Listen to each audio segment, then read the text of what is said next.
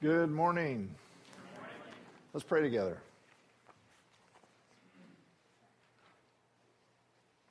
Father, we have come together this morning to meet with you. Um, that is really the ultimate purpose of our gathering. We uh, m- might have lots of other things that are on our minds and hearts and different reasons for why we came today. But God, in your good plan, you've enabled this time for us to meet with you. And you are the one we need to hear from now. So will you uh, fill my mouth with your voice and will you speak to each of us uh, the good word from your heart that we need to hear today? And may we respond in a way that would glorify uh, and honor you. And all of this is possible only because of Jesus and all you have done for us in his name and will do. And so we, we pray in his name. Amen. There was a father who had two sons. And the younger son said to his father, Father, give me my share of the estate. So he divided his property between them. Not long after that, the younger son got together all that he had and set off for a distant country and there squandered his wealth on wild living. After he had spent everything, there was a severe famine in that whole country, and he began to be in need. So he went and hired himself out to a citizen of that country who sent him out into his fields to feed pigs. He longed to fill his stomach with the pods that the pigs were eating but nobody gave him anything.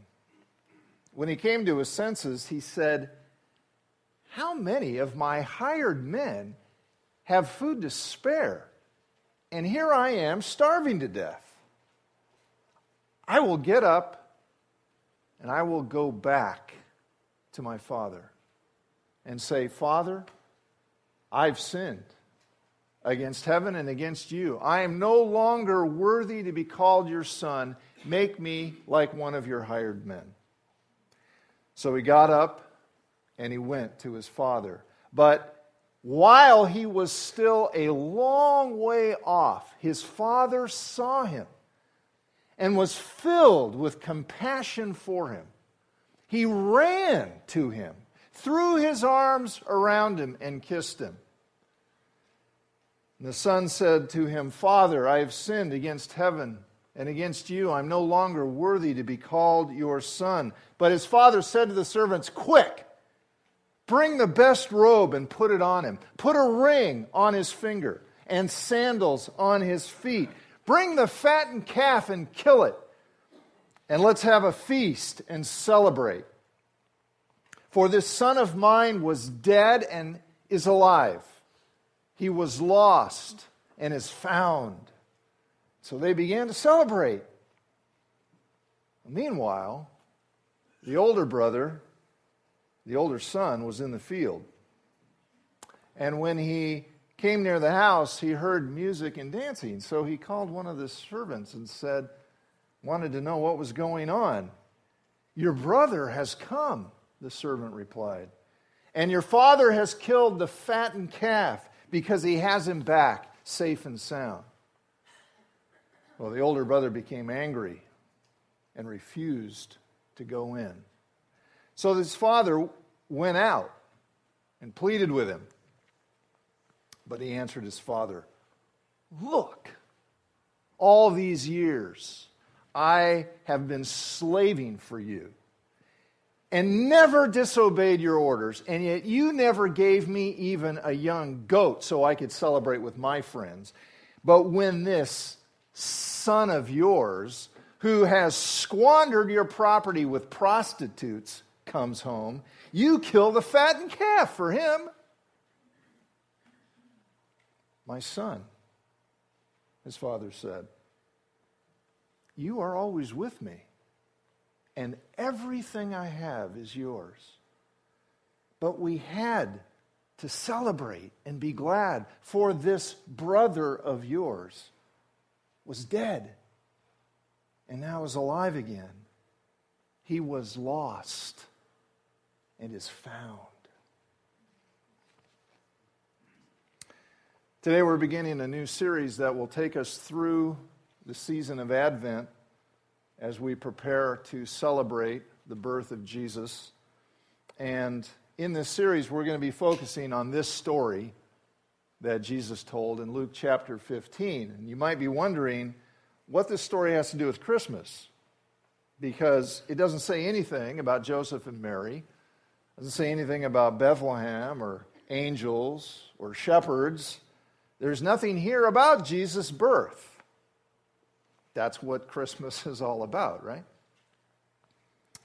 But what this story does is tell us why Jesus was born. Why the eternal Son of God took on humanity and entered into this world. In this story, Jesus explains the heart of God behind Christmas so we can know. So we can know why he came. So we can know what he came to do and why that matters.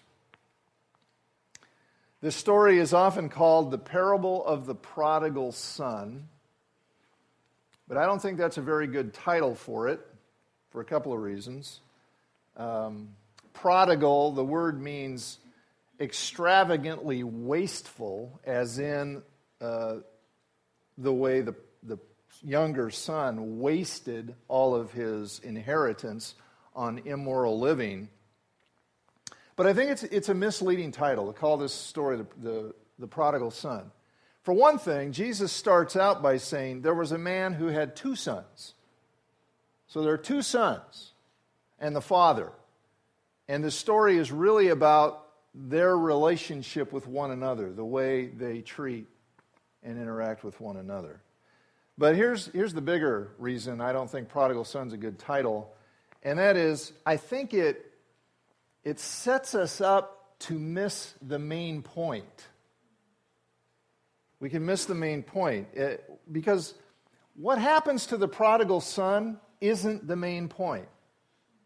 Now, it's huge and it's, it's beautiful, and we need to get it. But there's another lesson here that I think is even more important, more significant, certainly, probably to most of us. And it's that one we need to get. If, if, if we think that this story is mainly about the prodigal son, and then we sort of treat the second half of the story and how the older son relates to his father, if we think that is kind of an epilogue, sort of an afterthought, we're really going to miss the main thing Jesus was trying to tell us. And to get at that, we need to spend some time thinking about why Jesus told this story in the first place. And that's what I want to do with this message. What was Jesus aiming at when he told this story? Who was Jesus aiming at when he told this story?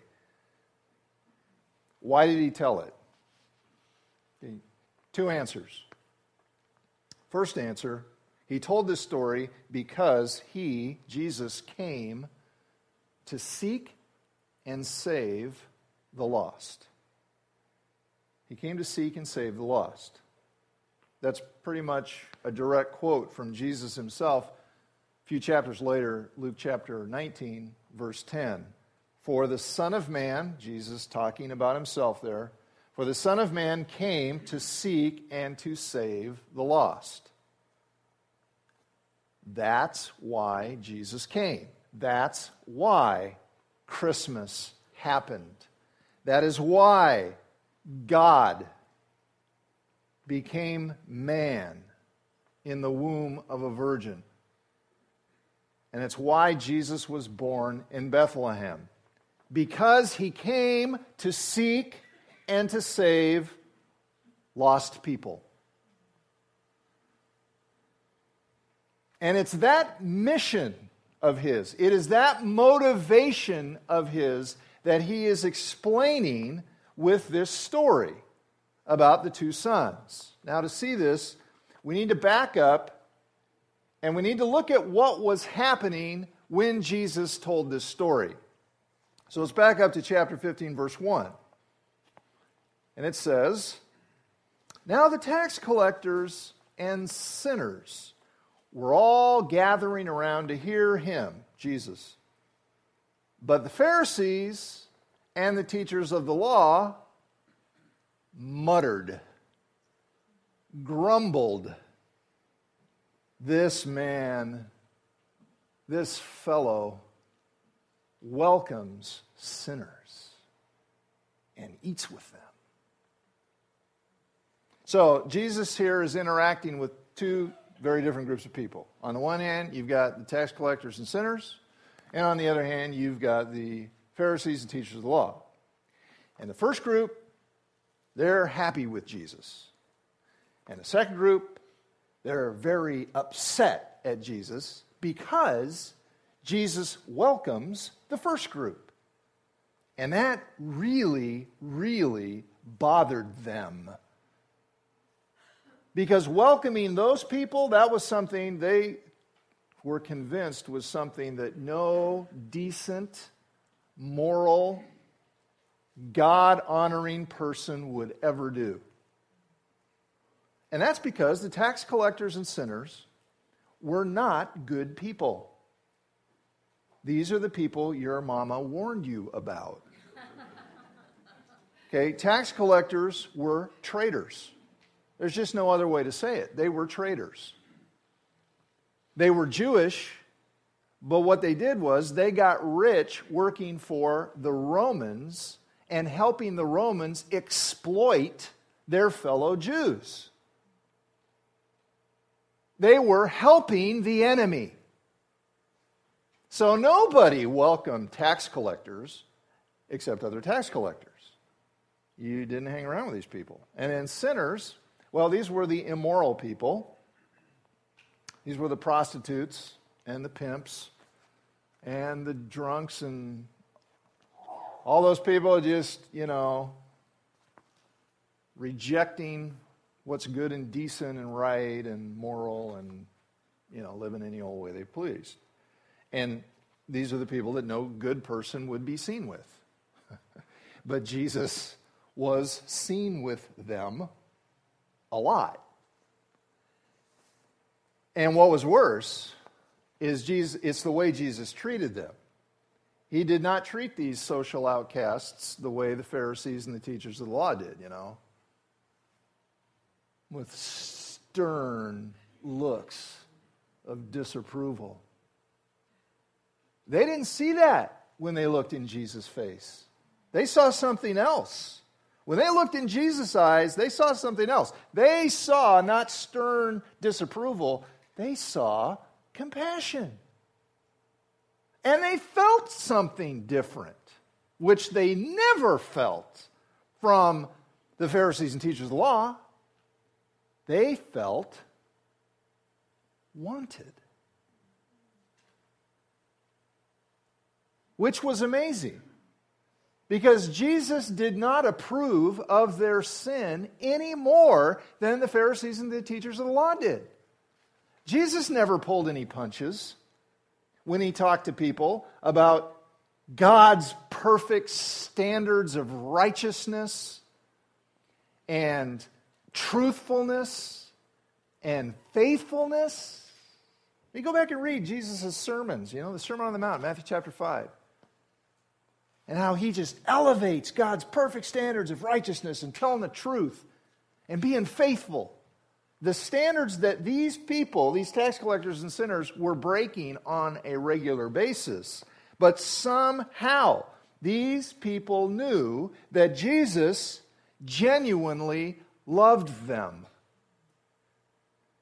And he welcomed them. And he sat down and ate with them which really bugged the Pharisees and the teachers of the law. It just infuriated them. And they wanted to know what in the world this guy Jesus, this guy who claims to represent God, I want to know what in the world he's doing hanging around with these lowlifes, these irreligious, immoral, rule breaking people. And that's when Jesus begins to tell stories. Verses 3 through 10. Then Jesus told them, notice that. Who's the them? It's the scribes, or the Pharisees and the teachers of the law. He's telling them. Jesus told them this parable Suppose one of you has a hundred sheep and loses one of them.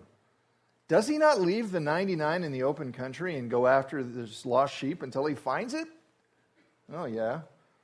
And when he finds it, he joyfully puts it on his shoulders and goes home. Then he calls his friends and neighbors together and says, Rejoice with me, I have found my lost sheep. I tell you that in the same way, there is more rejoicing in heaven over one sinner who repents than over 99 righteous persons who do not need to repent. Or suppose a woman has 10 silver coins and loses one. Does she not light a lamp, sweep the house, search carefully till she finds it? Oh, yeah. And when she finds it, she calls her friends and neighbors together and says, Rejoice with me, I have found my lost coin. In the same way, I tell you, there is rejoicing in the presence of the angels of God over one sinner who repents. And then he tells the story beginning in verse 11 that we've already read. Now, what's Jesus doing? He's answering the question why? Why does he welcome sinners and eat with them? And his answer is stunning. It's radical. And it's so different from what people naturally think about God. The answer is that God does not view these tax collectors and sinners as worthless things to be discarded and despised.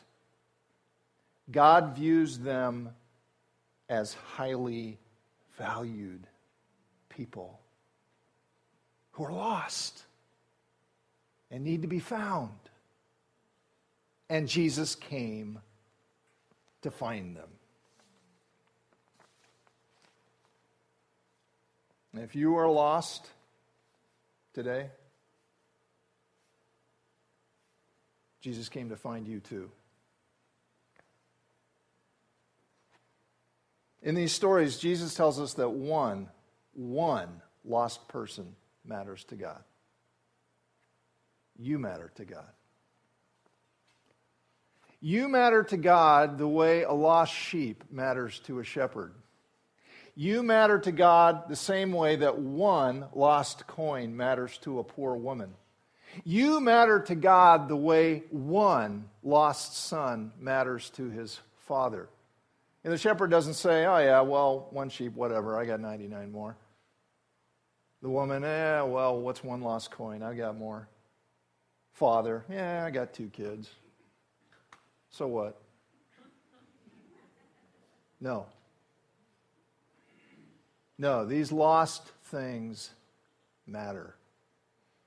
And Jesus says twice that all of heaven rejoices when even one lost person repents, when one lost person is found. Heaven rejoices. God rejoices over one. The God who rules over nations and galaxies cares about lost sinners individually, one by one. So, if you're lost, if you're separated from the God who made you, because you know you're going your own way and you know it I want to tell you, your being here today is no accident. It's not an accident that you're here today.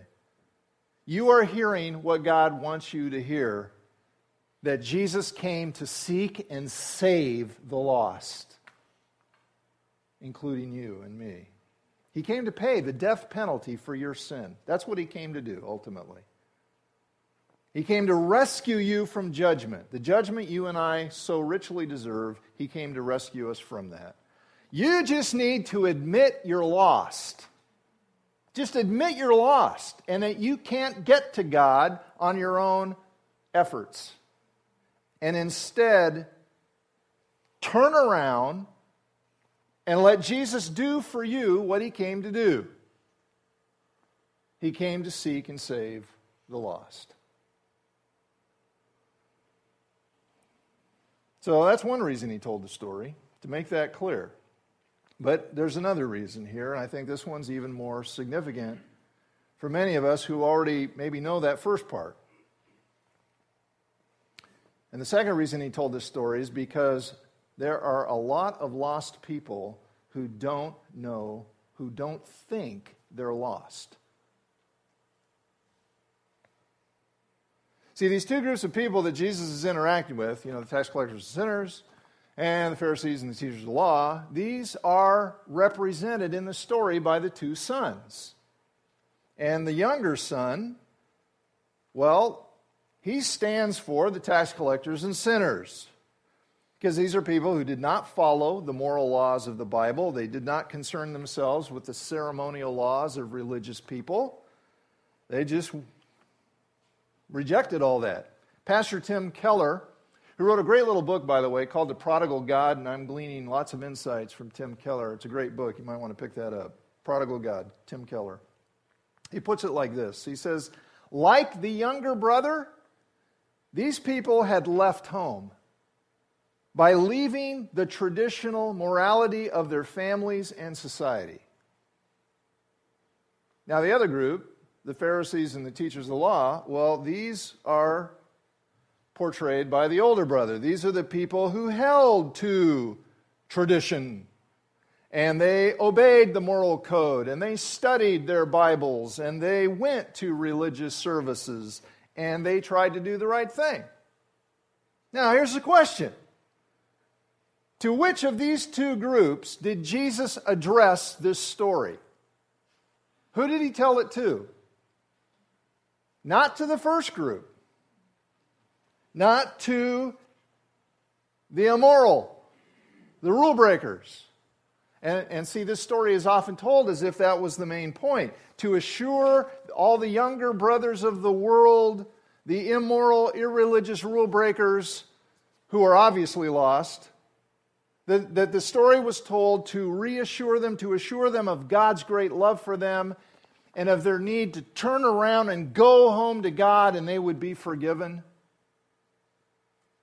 Well, and Jesus was certainly doing that with those people, but here's the thing that was already happening before he told the story.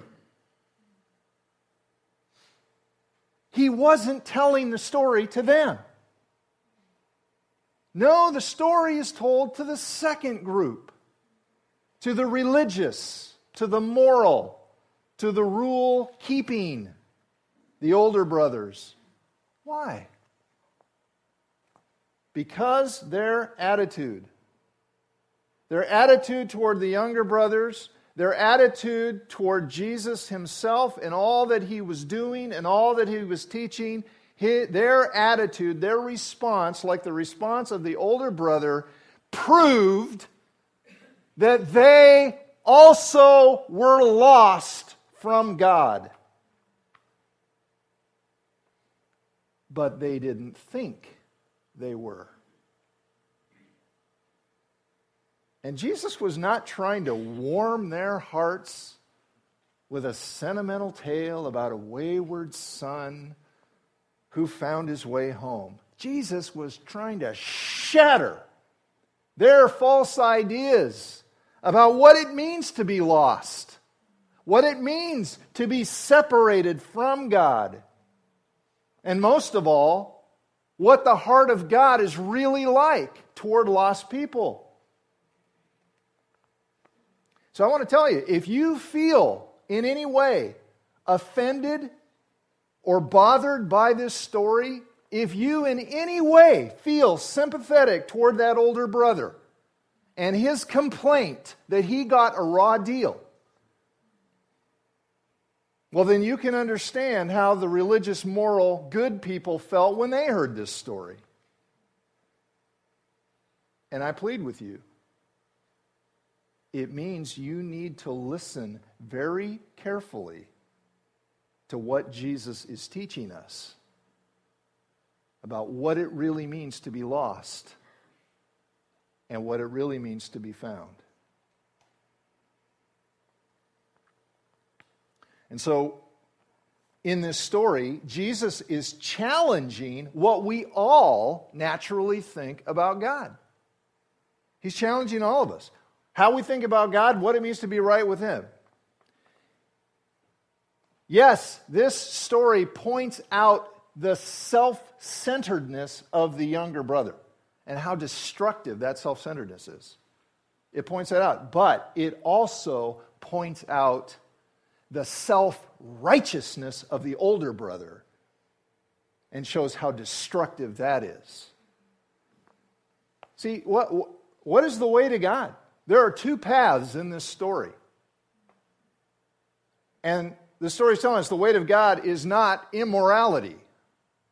Well, duh. Uh, the way to God is not rejecting all of his standards and how to live because he gave those to us because he loves us and because he knows what's good. So he says, live this way. And so the path to God is not by rejecting that and going and, you know, living an immoral life. But the way to God is also not morality.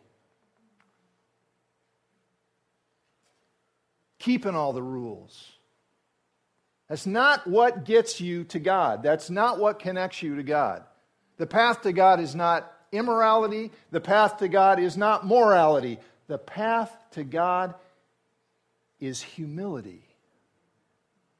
To recognize that you and I, apart from the seeking grace of God in Jesus Christ, you and I are all lost, and we all need to admit it, and we all need what the one who came to seek and save the lost alone can do for us. We need Jesus. That's the way to God. Your greatest need is not to make yourself moral. Man, I worry about that. I do. I worry about people who think that what this is all about is we got to learn how to be more moral. Now, I'm not here to say, okay, we don't need to worry about being moral. Uh, being moral is irrelevant. I'm not saying that. But that is not the main thing at all. And if you think it's the main thing, you're missing the main thing. The main thing is what God does for us in Jesus Christ. And we're all lost apart from His seeking grace. He came to seek and save the lost. And until you realize that, you won't ask Him to seek and save you. And that's your greatest need. So, we're going to be looking at this story to try to understand what Jesus is saying about being lost and what he's saying about being found. And here are two important questions I think we need to ask ourselves as we do this. And the first question is Have we admitted our own lostness? See, lostness can look very different. It can look very immoral, rebellious, defiant, breaking all the rules, but lostness can also look very moral, very proper very religious, going to church, looking respectable, but still having no real relationship with the Father. Now, I plan to talk about this more next week, Lord willing. But here's the thing until we admit we're lost, until we admit we can't get to God by our own efforts, we'll never experience God's rescue. And Christmas just won't mean that much. And then the other question is especially important for those of us who come to church regularly, who try to keep the rules. And the question is this What is our attitude toward the younger brothers of this world? How we answer that question reveals a lot about our hearts and whether or not our heart is in tune with God's heart? What's our attitude toward the younger brother? Are we offended by them? Is that our main response? Are we angry at the way they break the rules? Are we indignant at their immoral behavior? Because, see, if that's our main response, then there's something wrong. Because our main response should be the same response of God's heart toward the lost, and that is compassion. Because they're lost from God. And they're going their own way and they're trying to find fulfillment, meaning, and purpose without God, and they are hurting themselves and will destroy themselves without God. Lost people were attracted to Jesus for many reasons his integrity, his truthfulness, and mainly, I think, his compassion. And when people looked in his eyes, they saw God's seeking love for them.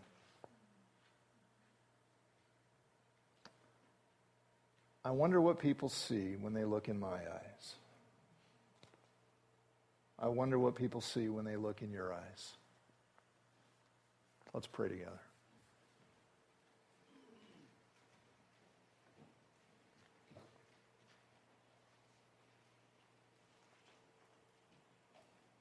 Father, this story, it's so beautiful, but it just it explodes like a bomb and just shatters what we thought we know, what we think we know about you, and kind of what we're naturally inclined to do. And so we need to hear what Jesus is telling us so desperately. And I pray for any today who today are realizing they're lost, and they know it. And I pray you'd help them quit trying to make themselves good enough for you and instead simply admit they're lost, come home to you and say, God, do for me. Do, do for me what you sent Jesus to do. Seek and save the lost. I need saving. I need finding. God, find me. Jesus is the only one who can do that. Do it for me. And Father, for those of us who tend toward to be like that older brother, maybe offended at the lost, maybe indignant. Lord, will you work in our hearts? Will you create in our hearts the compassion of Jesus? And Lord, will you help us experience what it means to be found by you this Christmas and to be those who, like Jesus said, as the Father has sent me, so send I you. And give us that heart your seeking heart for the lost. I pray this in Jesus' name. Amen.